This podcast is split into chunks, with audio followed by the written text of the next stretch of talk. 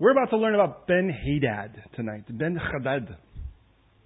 Back in chapter 19 of 1 Kings, Elijah has inaugurated his replacement and the replacements of the king of Syria and the replacement of the king of Israel. Uh, God is not without his resources. Remember, Elijah got an Elijah complex. Should have saw that coming. Where, and it's easy to get. All you have to do is just start scorekeeping. And that happens a lot. The idea is you just kind of feel like uh, you're the only one out there doing it. And that can happen in a lot of ways. It certainly can happen in the easiest way, which is you just feel like you're the only Christian in the world. And in some arenas, to be honest, that may be the case. And the Lord has obviously deployed you there not to shrivel up and die, but actually to shine. There are other cases, to be honest, where you want to be full on for Jesus, and there are other people calling themselves Christians, but they're like kind of the, yeah, that kind of thing again. And I'll be honest, to me, that's even more frustrating. And I'm not talking about, well, you know, you do something that's not in my set of conviction base. But I'm just talking about people who are just like so indifferent and apathetic about Jesus. And that just doesn't make any sense at all to me. And I just want to challenge you if God puts you in that place, do not get an Elijah complex where you're like, man, where is, where are people that love Jesus? I might say, hi, I'm one. Uh, and so Elijah gets in this place where he feels like he's the only one left. And God says, look, at I've, excuse me, I've reserved, see what happens when I eat so fast. Uh, I've reserved for myself 7,000 people who have not bowed the knee to Baal. And I remind you, King Ahab, the most wicked king to date in the north, he's the seventh king of the area of Israel since the uh, split, uh, since the civil war back uh, after Solomon. He's got he's married to this terrible cookie, and I, I want you to consider the fact he's married to the gal just due north of him. Uh, she's the princess of a guy named Ethbaal. You can kind of guess where Baal comes from in that. Uh, and he was the high priest of Baal that went from being the high priest to murdering the king to get the king, to get the throne. Uh, and then that little cookie is his daughter, so you can imagine she's, uh, you know, a chip off the old block. And he marries her, and you can see kind of a political peace happening there through matrimony. Then in the south, that particular, uh, they have a daughter, uh, King uh, Ahab and his wife Jezebel. They have a daughter named Athaliah, and they marry her off to the king of Judah. So it really appears as if there's this sort of lateral peace through matrimony. However, just due east of that is the area of Syria. And what God's going to show is that just because you, not every union's a holy union. And just because it's like, oh, shouldn't we all just be friends?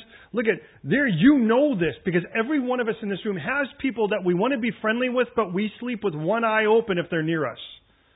And it's like, yeah, let's just be best. But sometimes you open your arms to hug someone, and that just gives them more places to stab. Now, I'm not talking about being paranoid. I'm talking about being wise. And God never told us that we were to lock arms with everybody and simply coexist. What God told us is, first of all, that we are to be unified as Christians and then seek to go and influence the rest of the world. Not to befriend it, but to impact it, which is a very different thing. So in this particular chapter, now Elijah has anointed the new king of Syria, but the old king of Syria is what we get in this chapter, and we'll see kind of his beginning and end in this. And he's going to have a few problems with Israel. And then the guy that's going to replace him is going to be even worse. And that's the guy that Elijah anoints to make it even worse. But it's important to note in this particular chapter that though Elijah's kind of in a cave and he's kind of finding his replacement and he throws his mantle on a guy named Elishama, uh, Elisha, uh, in that still, God still has other people on call. And if you're like, man, I just feel like there's nobody else out there that's really toeing the line, in verse 13, we're going to read it as a prophet. Verse 22, we're going to read the prophet. Verse 28, a man of God. And in verse 35, a certain man of the sons of the prophets. Four different times, God is going to call somebody into action that we don't even get their name. And then there's that. And it's important to note that though Ben Hadad of Syria has lessons to learn before Hazael takes over, in that it's important to note that God is still reaching out to this guy who, in the simplest sense, is the biggest spiritual doofus we have in history up to this point, and that's this particular guy, King Ahab. Twice in this chapter, God is going to actually say, and I'm trying to turn off my alarm because that's what that was. Uh, Twice in this chapter, God's going to say, and you shall know that I'm the Lord. To a guy that just watched Elijah take on the 450 prophets of Baal up on Mount Carmel. You'd have thought that would be enough. And yet God's like, Ahab, you still haven't got it. You just watched all of the world's gods defeated in front of you, if you will, and yet still there's something inside of you that really still doesn't want to run and jump to me. We'll see that in verse 13, and you shall know that I am the Lord. And then in verse 28, and you shall know that I am the Lord. Now, it's important to note that he's Israeli. King Ahab is Israeli. He's not just some foreigner guy that's kind of brought in and umbrellaed into this religion. He was born into these covenants. Now, some of you, that may be your case. You were born into a religious home where there were people, man, that were, that were on their knees for you. That might not be mom or dad. It might be. It could be grandma or great grandma. Somebody that you know that there was like, they sweat and they cried for you or some aunt or some crazy person that when they walked in when you walked in their house like organ music was playing in the background and all their windows were stained glass and you're like this is creepy when you were a kid kind of thing well understand in this that God is still trying to reach out and it's like how much do I have to do for you to really realize I'm the only one worth handing your life over to not some stupid person that's got a really sweet song or some cool movement where everybody's kind of got a shiny pamphlet. In the end of all, God's like, look, I really want you to know that I'm the guy you should be looking for. And understand that reaches out to every one of us. It's like, how long does it take? How many of these things do I have to defeat? And when I understand that, I understand why God threw ten plagues at Egypt to get Israel out. It wasn't just for Egypt, it was, or for, uh, for Egypt, though he wanted to clearly show he was the only God of gods there. But it was for Israel, too, to watch everything else that they could worship be disqualified in front of them and body slammed and totally knocked out on the mat in front of the living God. So they would go, Well, which one of these guys do you want to choose? You know what amazes me? How many people will still run to some other sorry thing in exchange for the Lord. No, I'm not talking about, you know, oh, look at, you know, you shouldn't be married or you shouldn't go out and find. Um, what I'm saying is that you should never trade God in for anything. And when you get to that place where you're going from one bad relationship to the next, or one dumb situation after the next, or you keep throwing yourself in the new life circumstances just to find out that you kind of traded God for it. God's like, how many times do we have to do this before you see that I'm really the only thing worth handing your life over to completely? And what's interesting is though God got Israel out of Egypt, he would, and he did it in 10 plagues, he would spend the next 40 years trying to get Egypt out of Israel. And I wonder how much of that's us. Well, so Ben Hadad has a lot to learn in this chapter. Hazael has a lot to learn about the history that's about to unfold in front of him. Elijah has a lot to learn as he sees these other prophets play out. King Achav has a lot to learn because he's going to learn that God himself is the only Lord worth handing his life over to. And we're going to learn a lot about Achav in this circumstance. And Israel's army has a lot to learn, where there's going to be 232 young leaders and their small 7,000 man army against 32 kings and at least 100,000, because we know in one day 100,000 men are going to go down of the enemy. Now, do the math on that. 7,000 on one side, 100,000 on the other. That means that Israel's army, that's a simple math, Israel's army is only 7% of the army that's going to be taken down, and that's only the guys that go down on the enemy side. We don't know how many still live through that. And yet it'll end, and I warn you, with the challenge in regards to that unholy union and how we should never play that out. So, look at it with me, would you please? Chapter 20, verse 1. And let me just this God, please immerse me in your spirit, come upon me. Not in some weird and esoteric way, because so that all we get is some tingles or shakes or whatever, but God, so that we could all be instructed and challenged and informed and equipped and built up into all the things you intend for this night. And it's such a cool story to watch happen. And but I pray of all the cool and, and fun things we can watch in the chapter, may we see, please, more than anything, May we see a God who is constantly reaching out to doofuses like us. Doofi? Whatever. Lord, and, and you know, where we could be so thick as to somehow think that the best concoction for life is you plus, or something plus you versus you. And Lord, I just, I realize there are things in life we dilute because they're just nasty by themselves. And then there are other things that are so good, anything we add to it just gets worse. Well, you are perfect. And there's nothing we can add to you to improve. May our lives be ones that we realize that handing them over to you is the most intelligent, wise, and sane thing we can do. So, Lord, as we go through this chapter, may it come alive, draw us in, and may we get what we're supposed to from it. In Jesus' name. Amen. Like always, please don't just believe me. Don't just assume it's true because I say so. Search the scriptures. Let the Bible be your authority. Now, Ben Hadad. Now, who can tell me what Ben means in Hebrew?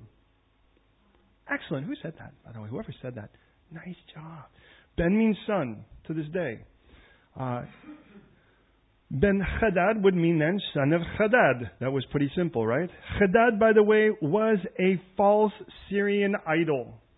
He was a, in other words, you could be saying, it'd be like Ben Baal would be the idea, only this is the Syrian flavor of that.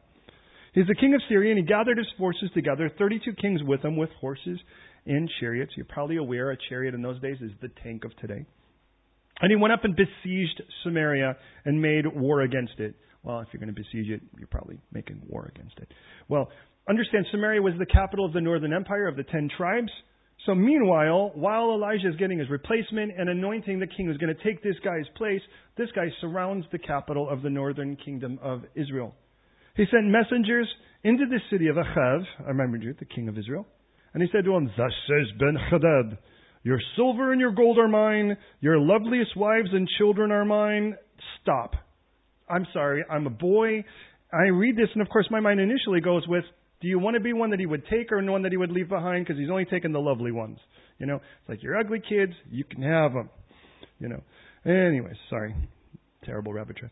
And the king of Israel answered and he said, Oh, my lord, O king, just as you say, all that I have is yours.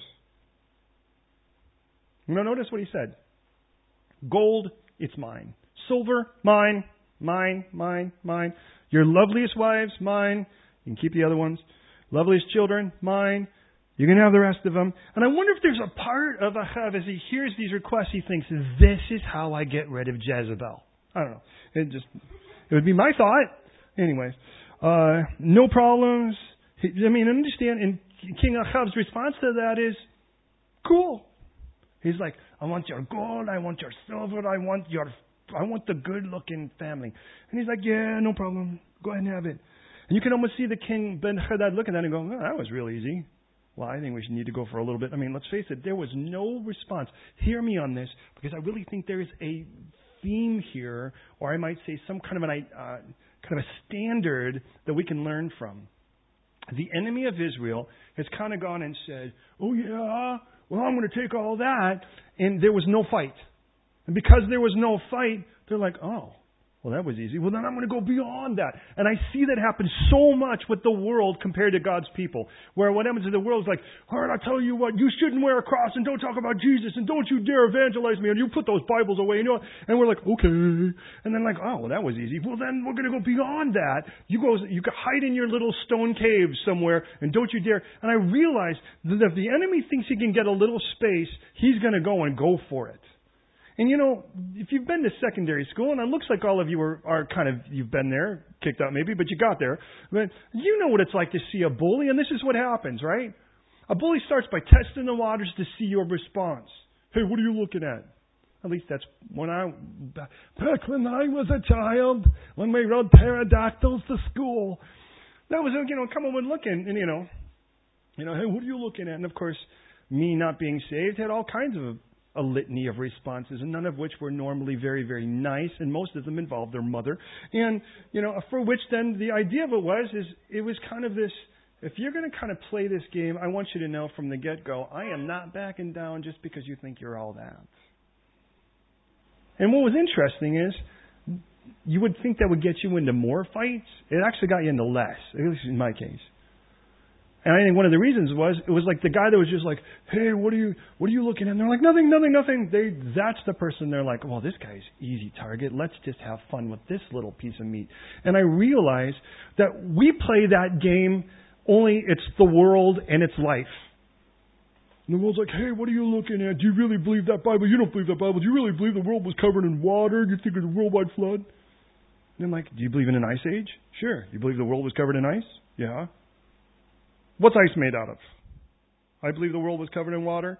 You believe the world was covered in water. The only thing we're actually arguing over is the temperature of it. Is that really where we're going with this? Oh, yeah, well, if you believe in the Bible, what about dinosaurs? Like, what about them? Well, who was Cain's wife? Why would you care? And it's amazing how people are like, it's like Christian pepper spray, you know? They're like, if I ask this question, you'll be like, no, no, no, no, no, just stop, stop, stop, you win. I'm so tired of that. So we like run around going, oh no. I mean, it seemed like 20 years ago, people running around afraid of every demon. They're like, oh no, if I go around a corner and I don't have my Bible in my hand, I'm going to get attacked by a demon. And now it's like, I'm just afraid someone's going to give me a weird look. Because maybe I'm smiling because I'm a Christian. Well, he's like, hey, look it. Give me your gold, give me your silver, give me your cuties. I'll take them. And king's like, okay. So he's like, oh, well, let's send something back. Verse 5. The messenger came back and he said, Thus speaks Ben Hadad, saying, Indeed, I have sent to you, saying, You shall deliver me your silver, your gold, your wives, and your children. But I will send my servants to you tomorrow about this time, and they shall search your house and the house of your servants, and it shall be that whatever is pleasant in your eyes, they will put in their hands and take it. So the king called all the elders of the land, and he said, Notice, please, how this man seeks trouble. Interesting, now he's going to bring this up. For he sent for listen, he sent to me for my wives, my children, my silver and my gold, and I did not deny him. This guy does not even hide where he's at on this, which means he has no shame. And all the elders of the people said, okay, well, do not listen or consent. Now, don't miss this because I learn about the heart of Achav here. My question is, if our hearts were laid bare, I'm not talking about the makeup we put on them so that we kind of make ourselves look more Christian than we are, or we're actually so, you know, we're not as revolting in the core of us that we really are because we'd all just vomit. But, but he's like, okay, he's like, okay, so you could take my family and you could take my money, just don't touch my stuff. That's where this guy is. He's like, okay, yeah, you can co- totally take my kids. Now, I guess in his case, taking Jezebel would probably be a favor, but what about us? If somebody starts messing with our family, are we more concerned with that than we are with someone taking our phone? That's got my contacts in it. But those people, those contacts are human beings. Shouldn't you be more concerned about them? And I realize Achav really shows us, man, that this guy's like, you know, I'm really not as concerned about my peeps as I really am about my stuff.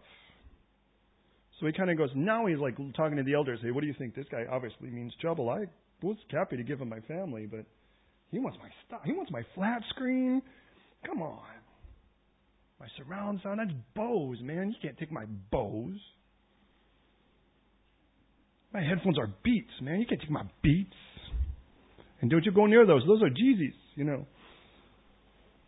Therefore he said to the messengers of Ben Hadad, Tell my lord the king, all that you sent for your servant the first time I will do, but this thing I cannot do. I draw the line at my stuff. And the messengers departed and brought word back to him. Ben Hadad sent to him, and he said, The gods do so to me, and more also, if enough dust is left in Samaria for a handful of each of the people who follow me. Now, you got the idea he's trash talking. But what he's saying is that I'm going to send so many people on you that we're going to take so much stuff that, man, by the time we're done, we'll be taking the dust from your houses. There'll be nothing left. Those dream catchers in your windows, we're stealing it all. This stuff you don't even want, we're going to take. We are taking both microwaves, the one that's not working in your cellar and the one that is. We are going to steal your recycle bins. I mean, that's where we're going to take everything. And I love this because for the first moment, King Ahab gets some chutzpah and he actually trash talks back. And this is one of my favorite lines in all of Scripture when you're talking trash talk in verse 11. So the king of Israel said to him, Tell him, let not one who puts on his armor boast like one who takes it off. I get it. You know, I'm not a big WWE fan. Although I think there's probably some great acting in there somewhere, I'm sure. But it is interesting if you're familiar with the sort of wrestling world, and again, I'm not endorsing it, but how big their entrances are.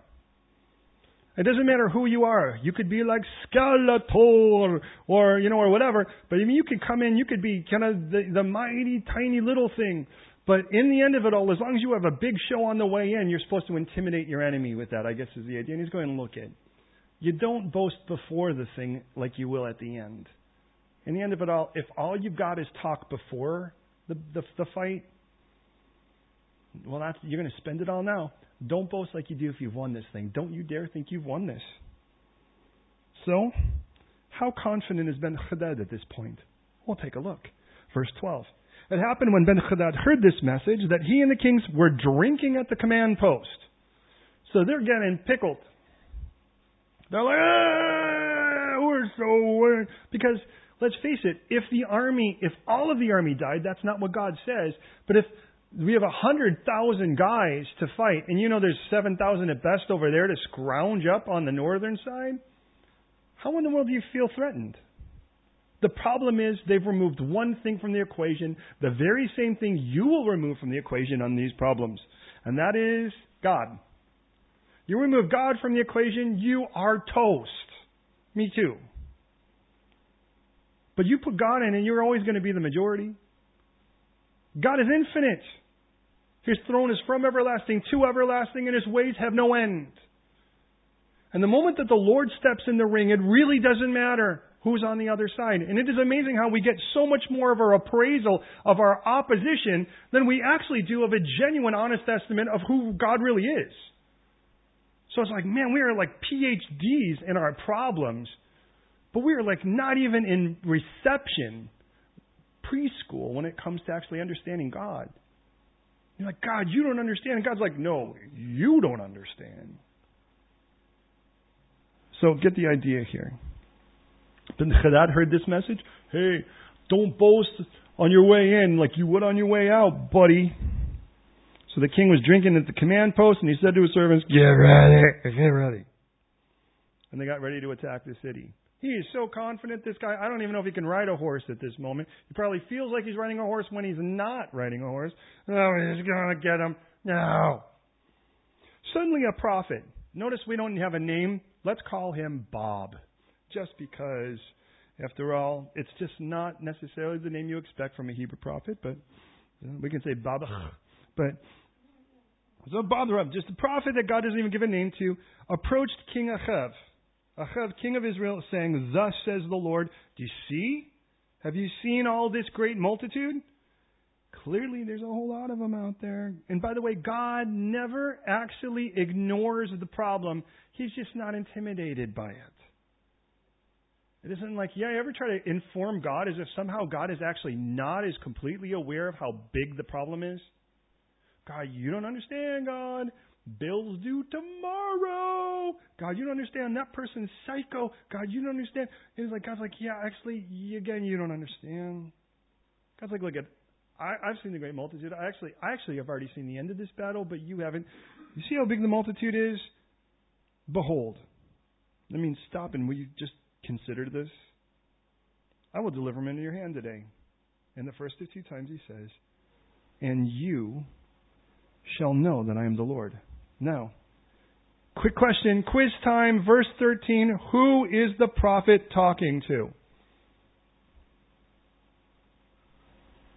Go and say it. Say it with a little confidence. Who is it?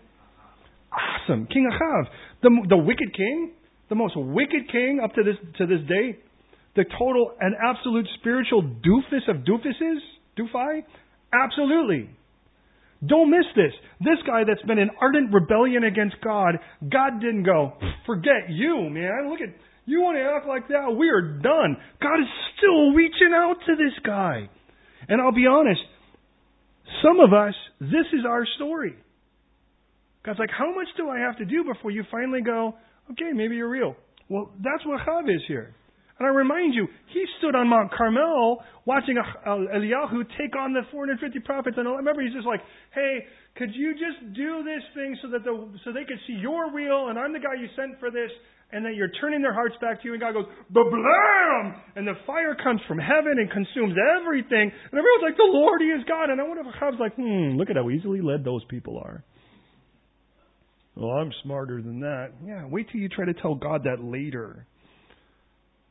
So the Chav says, look at, Achav is told by this prophet, we can call him Bob, he's like, you see the problem. And by the way, can I just say, God has this way of even allowing the opposition to become impossibly big.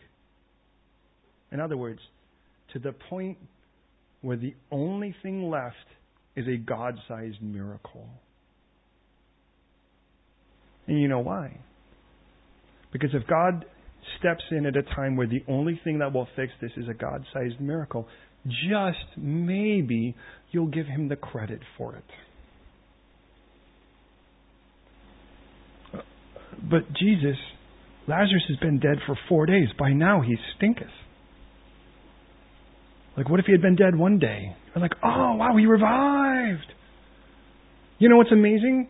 Even if Jesus had waited three days, they could have still said that. How do I know that? Because there are people that actually come up with this, well, they call it a theory. I call it nonsense.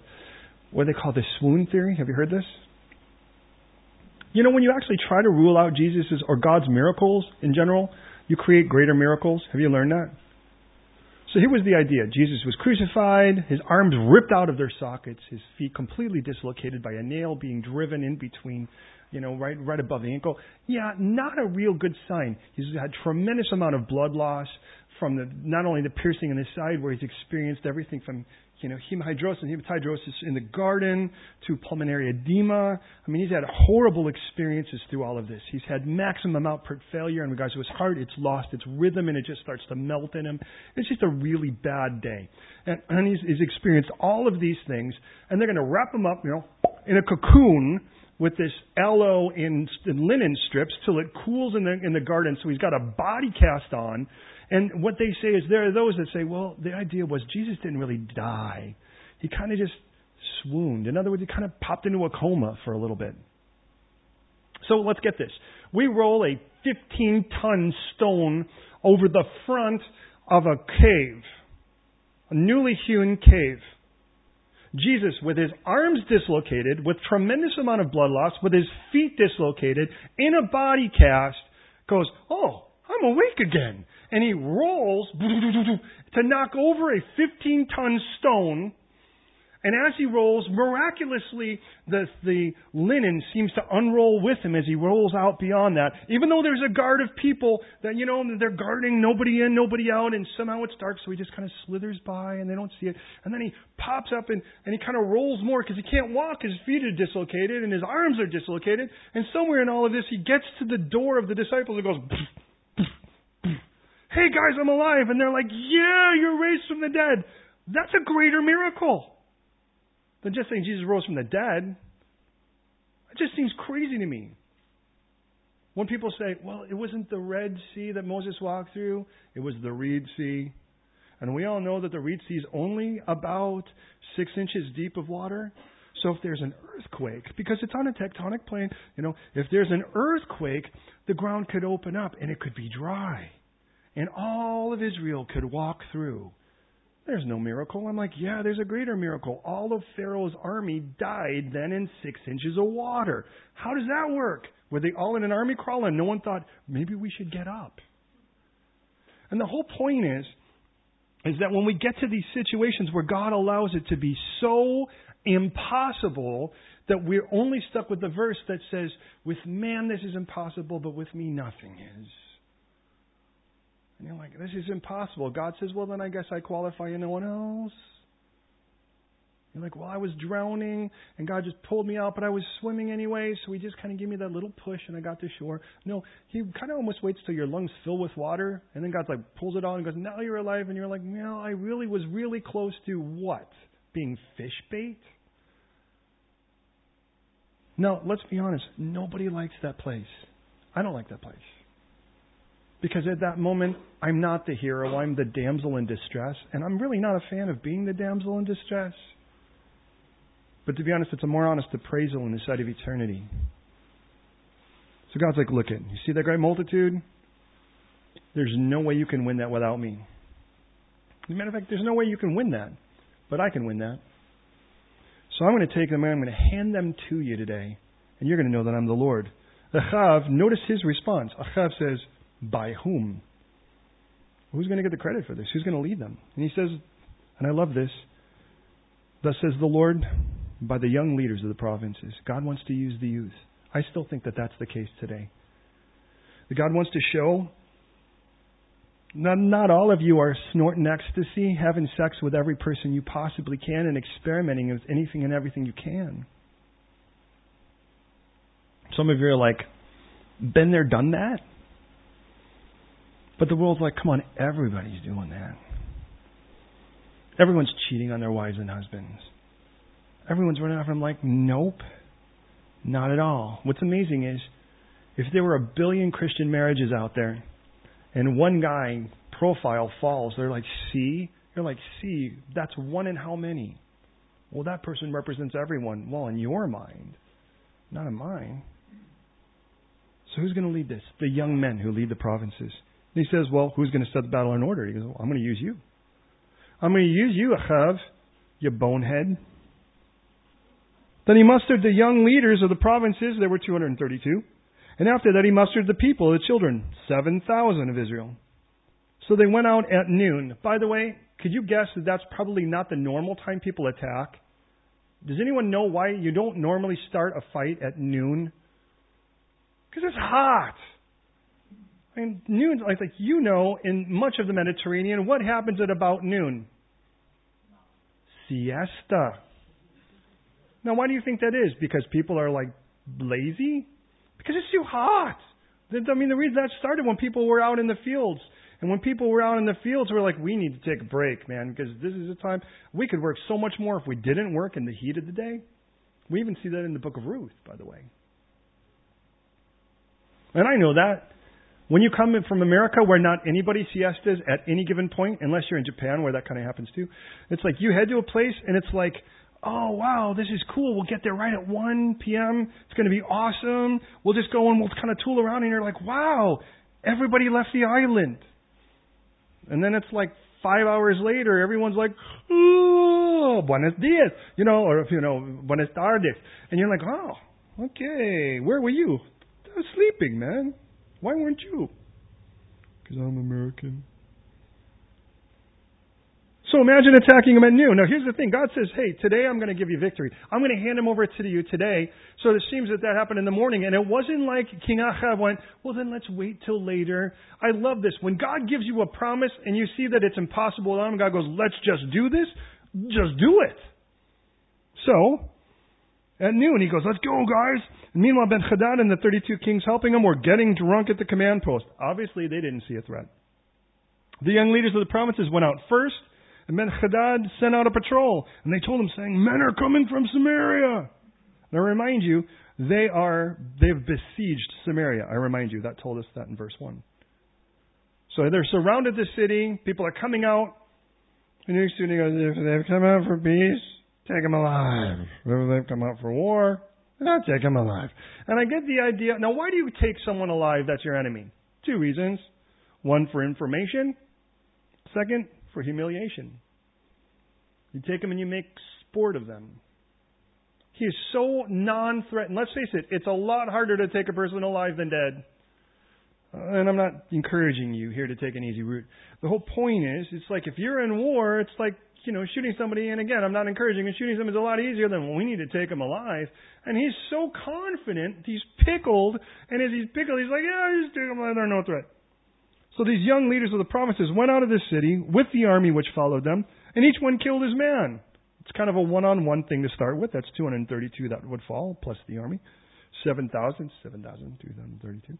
So the Assyrians fled, and Israel pursued them. This giant, innumerable army flees like a bunch of sissies for a group of guys that were, again, at most, at this point, 7% of their size. And Ben Hadad, the king of Syria, escaped on a horse with the, kept, with the cavalry. And the king of Israel went and attacked their horses and chariots. That'll show. And he killed the Syrians with a great slaughter. Now, that's only round one. And you're probably aware of the fact just because you get a victory in something doesn't mean it's not going to pop up again. You're aware of that, right? So the prophet, and I'm assuming that's the same guy as last time, so that's again maybe Bob, came to the king of Israel and said to him, Go strengthen yourself and take note and see what you should do, for in the spring of the year the king of Assyria will come up against you again. So, I want to warn you, you may have won this one, but the battle's not over. So the Syrians, I'm sorry, so the servants of the king of Syria said to him, Their gods are the gods of the hills. Therefore, We're stronger, they were stronger than we on the hills. But if we fight them on the plain, surely we'll be stronger than them or they. Now, please understand, to this day, most gods are territorial. At least that's the theology. I'm not saying that's reality. They're kind of, it's kind of simple thing. They're like, you know what? It's like that's why when you find in the Middle East, the issue is not an issue of politics. It's not an issue of, well, who really has a right to the land? It is an issue of God versus God, and if you are gonna, if you strip it bare, that's what you're to see. And this is why it's impossible to win with political means. Because if you try to actually talk sense and, you know, from a political perspective to two guys that are convinced their God is real and their gods they think have claim to the land, well then how in the world are you going to be able to do that politically? Do you think you're going to get their gods to sit down and talk? You're going to round table with them? Well, that's the problem. So what they're saying is it's simple. Well, they had the upper hand because, I mean, maybe you heard about that Mount Carmel thing. Apparently he's kind of the hill god. But can I just say this? The enemy's going to talk to you this way. And it's simple. Well, the Lord shows victory when I'm on the top of things. Man, when I'm on top of things, man, God's really, really blessing me. But man, when you hit that bottom, don't expect victory there. And what we have to learn as we grow in the Lord is that He's the God of the hills and He's the God of the valleys.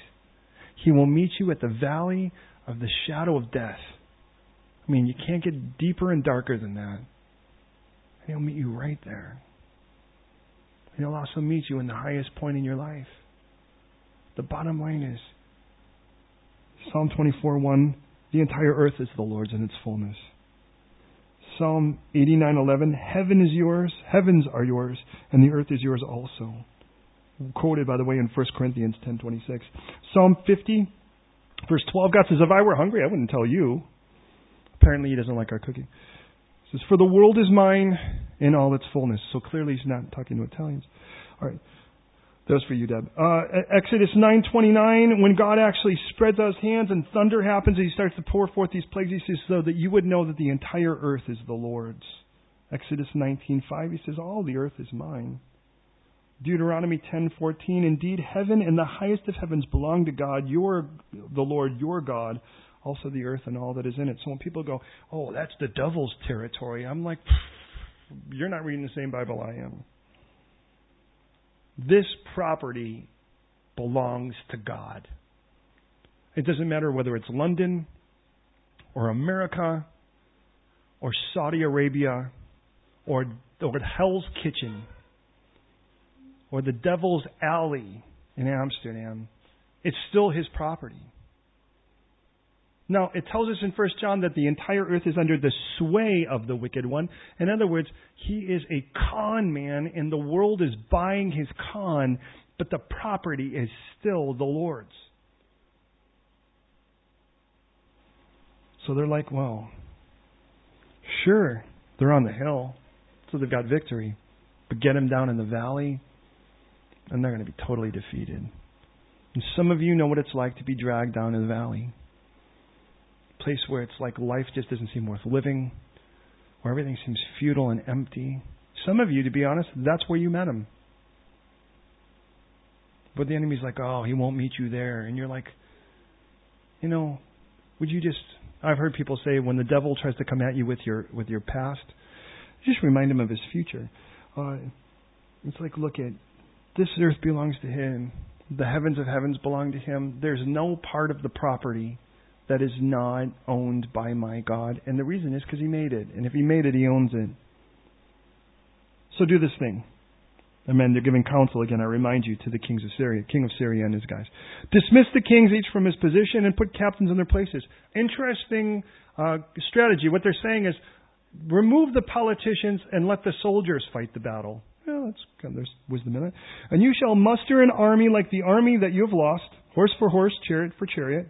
Then we will fight again them, we'll fight against them on the plain. Surely we will be stronger than they. And he listened to their voice and he did so. You get the idea. They're like, hey, let's go back with the same force we had last time, but this time we'll make sure soldiers are leading it. We're going to be a lot more intent. We're going to be a lot more full frontal on this attack. and they're just going to cower. I remind you, you know, it's like we're we're gigantic. Look at the size of our army, and look at these tiny little wimps. So it was in the spring of the year that Ben Hadad mustered the Syrians and went up to Aphek to fight against Israel. By the way, that's off the valley of Jezreel, where, by the way, the battle of Armageddon will take place. And the children of Israel were mustered and given provisions. Okay, we're going to give you a little bit of food and go out there with your you know, frying pans. We've learned that they're good weapons. Thank you, Disney. And they went up against them. And the children of Israel encamped before them like two little flocks of goats, while the Syrians filled the countryside. Now, you have to imagine in a situation like this, the goats are not intimidating. Even if they're screaming goats, they're still not intimidating compared to this innumerable army surrounding them. So, God, again, in these moments when you really feel like you're just completely outnumbered and overwhelmed, God will send a man. And here's our second one. Then we read in verse 28 then a man of God came. We don't read he has a name. So someone give, bark out a name. Give me any name. Cyril. That's a great name. Cyril, the man of God. Cyril. Is that French? Cyril. He came and he spoke to the king of Israel. And he said, Thus says the Lord, because the Syrians have said, the Lord is God of the hills, but he's not God of the valleys. Therefore, I will deliver all this great multitude into your hand, and you shall know that I am the Lord. Notice it again. This is two different people who have talked to King Achav, and both times they're like, look at, I'm going to whoop them on the hills. I'm going to whoop them in the valleys, not so that I can whoop them, so that you know that I'm the Lord. So they camped opposite each other for seven days. In other words, they're staring at each other. Oh, you're dead. So it was at the end of the seventh day the battle was joined and the children of Israel. And I find this interesting. That's a week of staring at an innumerable army going, Is that exactly what he said, King? They encamped opposite each other for seven days. The battle was joined on the seventh day. And the children of Israel killed a hundred thousand foot soldiers of the Syrians that day. The rest fled into Aphek. We know there's going to be more. We'll see why in a moment. Into the city. And then a wall fell on 27,000 of them. That's a big wall of the men who were left. Now, is that possible? Absolutely, it's possible. If you know the sizes of walls that are the primary uh, protection, we, and it's like if you don't believe me, walk around York, give you an idea. And that's a very, very wimpy model and compared to a lot of these other places, but it was a classic example of walling for protection. And it's like you realize often the walls shot up several stories and then were a couple stories to several stories wide. People lived in those walls, like the harlot. They lived in those walls. So God wants to topple a wall, 27, and then what that tells me is those guys were hiding both from the Israeli army and from the people in the city that they're in. And God's like, well, hell, watch this. You did. There's 127,000 people like that. And I love this because this is just something you don't put in your battle plan. Let's be honest. We're like, okay, this is the deal. We're going to attack them up the front. Let's get them to the wall and then watch the wall fall down. So many, we could circle around it seven days and then blow trumpets. Well, in the end of it all, what we get is, is that God's like, I'll just do something you totally don't expect, like kill 27,000 people with a wall. God could have actually just picked up the whole wall and swung it like a cricket bat. Boom! And just, anyways, you get the idea. 127,000 dead. We don't read of a single Israeli soldier dead here, but just the same. No. Then his servant said, Look now, here's our last part to our text. And this is a precursor for what we're going to find next. Remember, I remind you that Elijah had to, uh, to anoint three different guys, and you remember he says, whoever's going to escape this guy, this guy's going to kill. Whoever's going to escape the king of Syria, the king of Israel is going to escape. Whoever's going to escape that guy, well then, uh, then your replacement's going to kill. It's like everyone's going to, you know, you're trying to get away, they're going to get killed, and you're like, well, why do they need to get killed? Because there is an unholy union here, and God is going to make sure that He severs that. And by the way, God does not want you tapping yourself into a place that bleeds you dry spiritually, thinking somehow that's ministry. Then his servant said to him, Look, we've heard that the kings of the house of Israel are merciful kings. Please, let us put sackcloth around our waists and ropes around our heads, and we'll go to the king of Israel. Perhaps he will spare your life. So they wore sackcloth around their waists and put ropes around their heads.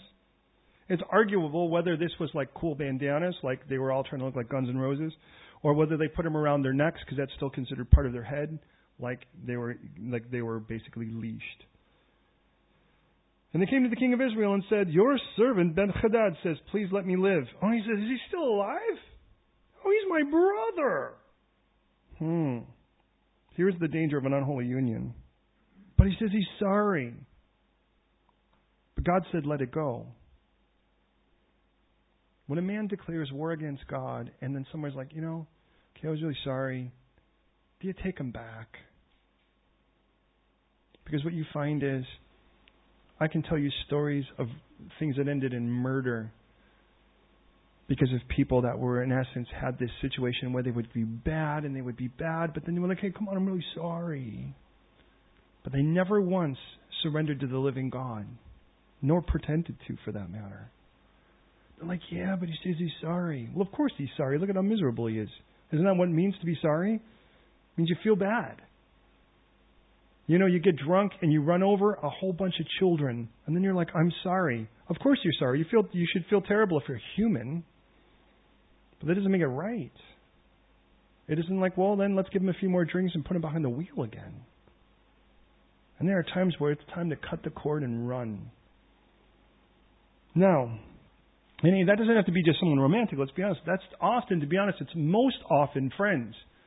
Somebody that's like, yeah, but we've been through so much together, and yeah, yeah, but they're still dragging you down. It's like face it, if you're actually trying to get across the Thames, and you're like, yeah, but we've been a third of the way through the Thames together, but he's just basically holding my feet. Hey, if you can't make a difference, then get out. Now the men were watching closely to see whether there was any sign of mercy that would come from him, and they quickly grasped at his word when he's like, hey, he's my brother. Your servant Ben-Hadad, he says, well, go bring him. Then Ben-Hadad came out, and when he had come up, he put him, took him into the chariot. So then Hadad said to him, come up into the chariot. Ben-Hadad says, the cities in which my father took from your father I will restore, so that you would set up marketplaces for yourself in Damascus, as my father did in Samaria. And Ahab says, I will send you away with this treaty. And I remind you, up to this point, Ahab has been basically making treaties with all of his local people, but he's not following the Lord in doing so. So here he is now. He's got, you know, Tyre and Sidon nailed with little cookie princess Jezebel. He's got the south with their daughter married to that guy. And now we've got Syria all through sort of political means, but they're not listening to the Lord in this. So he made a treaty with them, sent him away. Now, a certain man of the prophets said to his neighbor, and here's the end of this by the word of the Lord? Strike me, please. Imagine a guy comes up to you and he goes, Hit me. The Lord told me to tell you, hit me. Now, first of all, my thought is, thank you, Lord, I'm not this prophet. But then I think, what a weird position to be in to be the guy he's telling that to. Hit me. And the man refusing, I'm not going to hit you. Then he said to him, Because you've not obeyed the voice of the Lord, surely as you depart from me, a lion will kill you. Boy, I tell you, rough times. I'm like, wow, you just, so I to hit you or I get eaten by, okay, I'll hit you. As soon as he left him, the lion found him and killed him. Oh, he's a man of his word. He found another man. Now imagine if it was any time close and I watched this happen with the first guy, I would hit him hard. How about you? If I just watched this guy become like, you know, lion chow, he's like, hit me, you don't have to say it twice, man. Bam! Is that enough or you wanted to get? And you're like, what in the world is this guy asking for? So again, he found another man, said, Strike me, please. At least, let's be honest, at least he's polite. Would you please punch me? So the man struck him, inflicting a wound, and the prophet departed and waited by the, for the king by the road. He disguised himself with a bandage over his eyes. I guess you don't recognize him if you've got a bandage over your eyes. So the king passed by and he cried out to the king and he said, And you've got to be careful when a prophet sets you up like this. Your servant went out in the midst of battle, and there a man came over and brought a man to me. And he said, Guard this man. If by any means he's missing, your life will be for his life, or else you'll have to pay a talent of silver. Now, first of all, which one of you would actually say okay to that agreement? Here's a guy.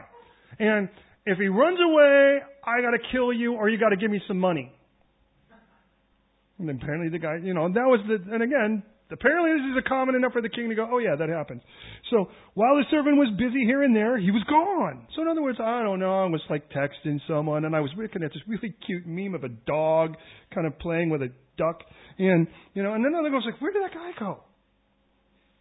While your servant was busy here and there, he was gone. And the king said to him, So shall your judgment be. You've decided it. Interesting, because the king appears to say, You die. So he hastened to take his bandage off from his eyes. Surprise! And the king of Israel recognized him as one of the prophets. And he said to him, Thus says the Lord, because you have let slip out of your hand a man whom I appointed to utter destruction, therefore your life will go for his life, and your people for his people. So the king went back to his house, pouting, sullen and displeased. That is such a sudden way to. Pardon, pardon me for saying it's a very British way of saying this, isn't it? He went to his house sullen displeased. He was displeased. He was like, "Oh, this is this is not very pleasing to me." He was bum and heavy, and he came to Samaria. This chapter ends, by the way, in a place where God's like, "Look at, I promised you, I'm going to, I'm going to totally annihilate in this victory, and I need you to follow me in this, and I need you to clean up. Now, you'd think, well, isn't this a good thing? I mean, come on, let's be honest. Isn't he like you showing mercy to someone? Isn't that decent? Here's the point God's like, I've already appointed this guy, and this guy has declared war on you, and then he gathered troops and he declared war on you again. What do you think is going to happen on a third time if you give this guy a chance? And he's like, look at, you need to recognize when I say victory, I mean victory, but understand it's kind of like this. If if you were in a situation where smoking gave you cancer, and I'm not saying it doesn't, there's not a relationship, but I'm saying that you put one cigarette in your mouth and you knew that you were going to get cancer back like this. And God's like, I'm going to deliver you from cancer. And you're like, well, how many cigarettes can I smoke after this? God's like, put away all of the cigarettes. If one of them can do that. You know what's interesting is when God truly delivers you from something, the last thing we should want in our right mind is to want to go back to anything that hints at it. It is amazing how quickly someone will actually go back to something that'll get him back to Hep C or get him back. I mean, we know a guy who actually comes uh, occasionally on the afternoons on Tuesday. He's completely full HIV positive, and he's been that way since the 80s. But if you ask him, if, I mean, he's given his life to Christ. The Lord's done amazing things in his life. But if you were to ask him, do you want to go back to any of those things? He's like, man, that's the last thing I'd ever want to do is to go back to any of those things and play around with that nonsense anymore. I mean, you not only got that, you got Hep C, you got all kinds of fun things for it.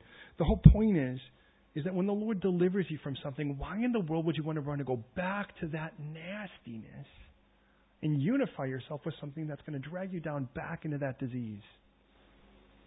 And I'm just here to say that what we're left with at the end of this chapter is it'll be the end of Ben Hadad. That'll be it. God's like, this guy's done.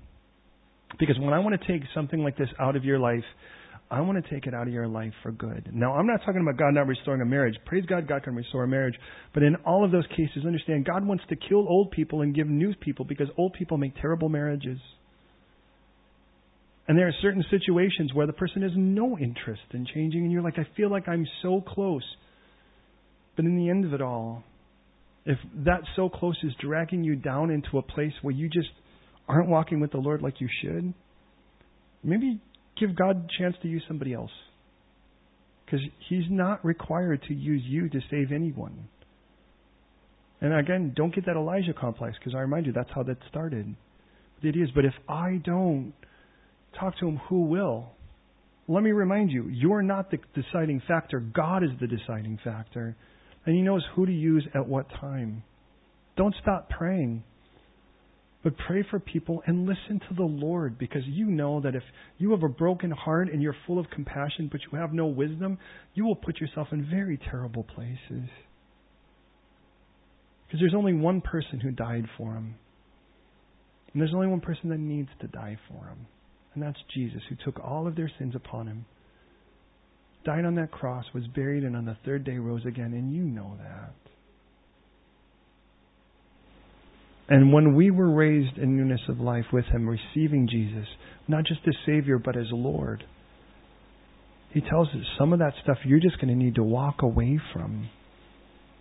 But I want to remind you as we go to prayer God is not a God of nots, He's a God of instead ofs. For everything that you hand over to Him, He will replace with something better. I have never given to the Lord and gotten a bad deal for it. But that's your choice. And I realize there's some people that even just thinking about their name or putting their image in our face hurts us. I mean, we genuinely hurt. But I have watched in this room people that have been really, really horribly affected by people because they have a great heart. But in that great heart, they're willing to follow their heart instead of follow the Lord who says, hey, you need to just give me space in this. And I want to pray for you because I'll be honest, of all the lessons I've ever had to learn in ministry, the most painful, without a shadow of a doubt, has been learning how to, tem- to temper compassion with wisdom. Because when you're compassionate on someone, you just, your pure heart is just, you know, you're like, you would just assume everybody else is as pure in their intent as you are. And you come into this thing and you just want to love someone and you want to care for them. And sometimes people just don't understand that. And there are times if we were careful enough to listen to the Lord, because we're like, come on, my intention, my intentions are so good. Surely God's going to bless that. But if our intentions are so good that we're not listening to the Lord, there's a weird disobedience in care if we're not careful. And I just want to pray that God would give us wisdom to see the cancers in our life and those things that we would be really willing to say, All right, Lord, I don't even want to let go of this. But if you really want it gone, will you do it, please? And give him wisdom and not fight him over it. And there are other things that the Lord won't want to bring in, and in bringing in, He's just going to bless you. Let's face it, if you were dying of cancer and God just took away the cancer, you would just feel great for not having cancer. But that doesn't mean you're totally healthy. Just means you're not cancerous. And when the Lord replaces, He doesn't just remove. When He replaces, He replaces with health. And that's that is not just awesome, that is amazing. And for some of you in this room, maybe you're facing something right now that seems insurmountable. It seems so huge. All you can do is freak out when you think about it because you've got a really careful study. You've done a real careful study of the problem, but not necessarily have a genuine, honest appraisal of the problem solver.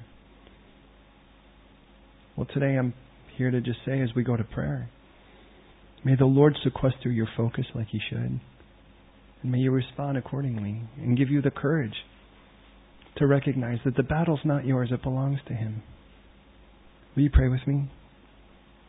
God, I want to thank you so much for this beautiful text. I want to thank you, Lord, for learning from this guy. That how many times you are so patient to reach out to somebody like Ben Hadad uh, and to show that he really doesn't stand a chance, but to reach out to Ahav, this king who is such a doofus, like me. And I wonder how many times a day you are showing me that you are the Lord and you're the only thing worth me handing my entire life over to. I don't know how many times you are proving to me that you are the Lord up on every hill, in the highest peak, but also deep in the deepest valley. And I know there are some who their walk with you is tightest in the deepest and darkest places of life. There are others who seem to actually prosper more on the higher hill. But I'll be honest, Lord, the greatest thing is walking right with you. Now, I'd rather not be a valley guy when it comes to that, but I want to be somebody that pleases you with my surrender and in pleasing you in my surrender, that we would just be like, Yes, God, yes. Please. Have all of me. So the Ben Hadads in our lives, those things that have declared war on you, and as a result of that, when we are walking super solid with you, they declare war on us. The only way we're actually going to keep peace with them is to have some form of convoluted, compromised walk with you change them or change them out. And Lord, in that, please, may our walk with you be the fundamental, most important, essential, central thing in our lives, even as it is in yours. As Jesus died on the cross because our relationship with, with you is the most important thing. As he paid for all of our sins at the cross because our relationship with you is the most important thing. When he was buried and buried all of our guilt with that because our relationship with you is the most important thing. And when he rose again to show that death was conquered and a new life was offered, you did that because our relationship with you is the most important thing. May we respond in like manner, letting your our relationship with you be our most important thing. And let everything else fall into line with that, I pray. In Jesus' name. Amen.